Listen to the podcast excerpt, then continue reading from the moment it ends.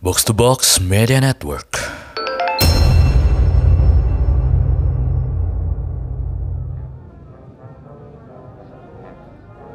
Dulu, waktu kita masih mengisi agenda akademis, setiap hari Senin, kita akan berpanas-panasan, turut menghadiri upacara bendera pukul 7. Di lapangan tengah, bersamaan dengan teriakan dari Komando Paskibraka,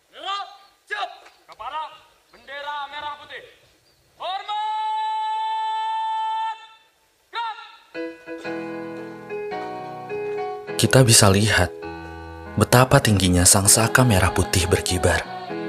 Di sini, di tempat ini, kita diajarkan untuk berkenalan dengan Hari Proklamasi, Sumpah Pemuda, dan masih banyak lagi. Semuanya terjadi di sekolah. Namun coba tengok, sesaat setelah kita meninggalkan bangunan ini,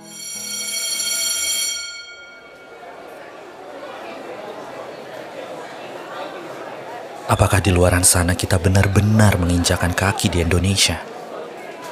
Apakah di luaran sana kita benar-benar bisa menemukan Pancasila?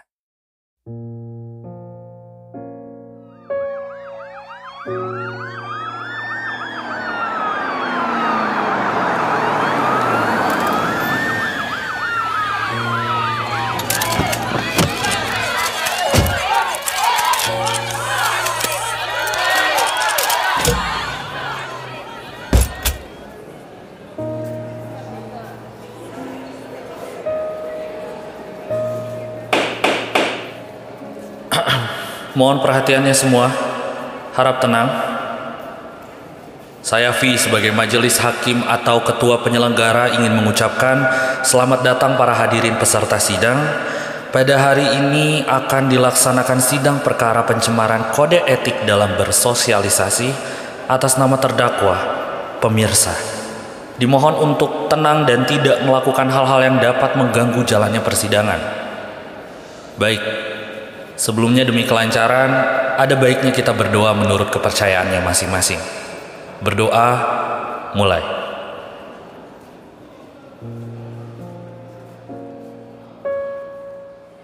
Bila kita berbicara tentang sejarah, pada tahun 1980-an, Orde Baru menaruh Pancasila sebagai ideologi bangsa.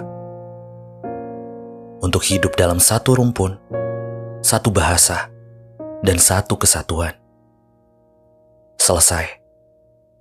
Bagaimana bila kita melihatnya dari kacamata yang berbeda? Seperti yang kita tahu, seiring berkembangnya zaman, kita hidup berdampingan dengan teknologi. Ketika informasi dan komunikasi menjadi habitus, yang pelan-pelan menjadi siklus, menjadi gerbang baru ke era yang serba lebih gampang. Tapi, apa komunitas kita sesiap itu? Alih-alih menjadi opsi yang mempermudah, justru kita terjebak telak dalam lumbung sosial yang jauh lebih rumit. Karena faktanya, perubahan ini dipercaya memiliki kandungan yang dimana rekayasa teknologi mampu menciptakan permusuhan. Dampaknya, timbul polemik yang bermacam-macam. Kehidupan majemuk kita pun terancam. 2021. Sekarang saya ingin mengajak kalian semua untuk membedah Pancasila secara bersama-sama. Dimulai dengan sila pertama, dengan bunyi Ketuhanan yang Maha Esa. Yang rupanya masih saja ada kelompok dominan yang menghegemoni makna ketuhanan. Sehingga ketika muncul rombongan lain yang mengatasnamakan agamanya masing-masing, timbul perdebatan di ruang maya. Tidak setuju, tidak sepakat, dengan marah-marah, ricuh karena merasa yang paling mayoritas. Apa-apa harus serba prioritas. Namun sedikit demi sedikit menindas golongan minoritas. Lanjut ke sila kedua, kemanusiaan yang adil dan beradab. Yang rupanya masih saja ada aksi kebengisan juga pelanggaran hak asasi manusia.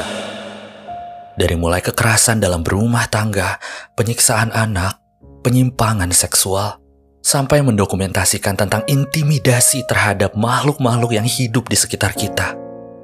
Lalu ada sila ketiga, tentang persatuan. yang rupanya masih saja ada banyak hal yang terlihat begitu samar. Leluhur kita beranggapan bahwa Indonesia adalah sambungan dari Kutai, Samudera Pasai, Majapahit, Sriwijaya, sampai ke Mataram. Meski dalam satu kontinum sejarah yang linear, tapi kenapa masih ada Papua dan konflik Freeport-nya? Tentang Aceh dan atribut gamnya? Tentang Maluku dan oknum RMS-nya? Lalu bagaimana dengan sila keempat? Tentang permusyawaratan dan perwakilan? Yang rupanya masih saja tidak ada kepastian jaminan akan rakyat secara menyeluruh. Semua portal demo yang kita simak, kutipan siaran tentang lonjakan pangan, sengketa lahan, pengalihan isu, semakin mempertegas lukisan kebal para pemimpin yang duduk di lembaga. Yang cenderung lebih mementingkan uang dan kekuasaan ketimbang kepentingan rakyat.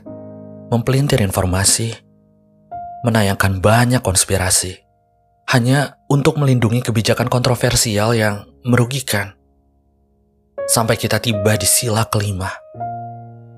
Tentang keadilan sosial, yang rupanya masih saja ada kesenjangan baik dari teras kalangan elit sampai ke halaman rakyat jelata. Akses bantuan kemanusiaan yang tidak merata, janji kenaikan upah buruh yang tidak terlaksana, dan masih banyak lagi. Seperti yang terdakwa lihat, Pancasila masih sangat sulit dicerna, apalagi diendapkan sebagai pandangan hidup. Ruang publik menjadi tidak ramah dan republik ini menjadi seolah-olah mabuk kepayang. Kalau kita mengevaluasi Pancasila, mungkin itu akan menjadi timeline sepanjang jagat raya yang tidak akan ada habisnya. Karena globalisasi, dari mulai masyarakat mekanik sampai ke populasi organik, masing-masing kelompok mengambil langkahnya sendiri-sendiri. Maka dari itu, sebelum saya memutuskan untuk menjebloskan terdakwa ke dalam penjara, kami segenap jajaran yang bertugas dari balik benak ingin menawarkan jalan menuju pembebasan bersyarat. Pilihannya hanyalah dua. Menjadi egois seperti mereka-mereka, atau menjadi dinamis untuk menyelamatkan ekosistem kita. Perlu digarisbawahi, tempat yang terindikasi rusak dan bobrok itu adalah tempatmu juga. Berita-berita buruk yang digoreng media massa, ujaran kebencian di forum-forum terbuka, apa yang kita baca, apa yang kita dengar, apa yang kita telan, semuanya berkaitan dengan kita. Dari dua opsi yang baru saja saya tawarkan, mengapa terdakwa tidak menciptakan saja legislasi? Menerbitkan pasal personal dengan butir, Makin Cakap Digital, yaitu rancangan undang-undang baru yang hanya bisa diresmikan oleh sanubari. Siapa lagi kalau bukan diri sendiri. Kita akan membangun parlemen kita sendiri di kepala, menunjuk hati kita sebagai pihak pengelola, berimprovisasi, menyusun bingkai diskusi, lalu mengajukan aspirasi terhadap pribadi bahwa Indonesia kita bukanlah sesuatu yang turun begitu saja dari langit, melainkan sesuatu yang pernah diupayakan, diusahakan, dijaga, dan dipelihara. Sistem yang sudah terlanjur buruk cuma bisa dirusak hanya dari dalam, yaitu mulai dari diri sendiri. Melalui jari-jari kita bisa melakukan intervensi. Kita bisa mengendalikan polusi. Bumi sudah tidak seluas dulu. Di era ini, dunia berada pada genggaman kita. Maka kita harus berhati-hati. Maka kita harus terus berempati. Dunia berotasi bukan hanya untuk kamu saja. Sudah waktunya menghargai. Jadi sebelum saya tutup sidang ini, teruntuk para tamu undangan yang saya hormati, saya ingin kembali bertanya. Kawan, sudah 75 tahun tanah kita merdeka. Tapi, apa kita sudah benar-benar bineka?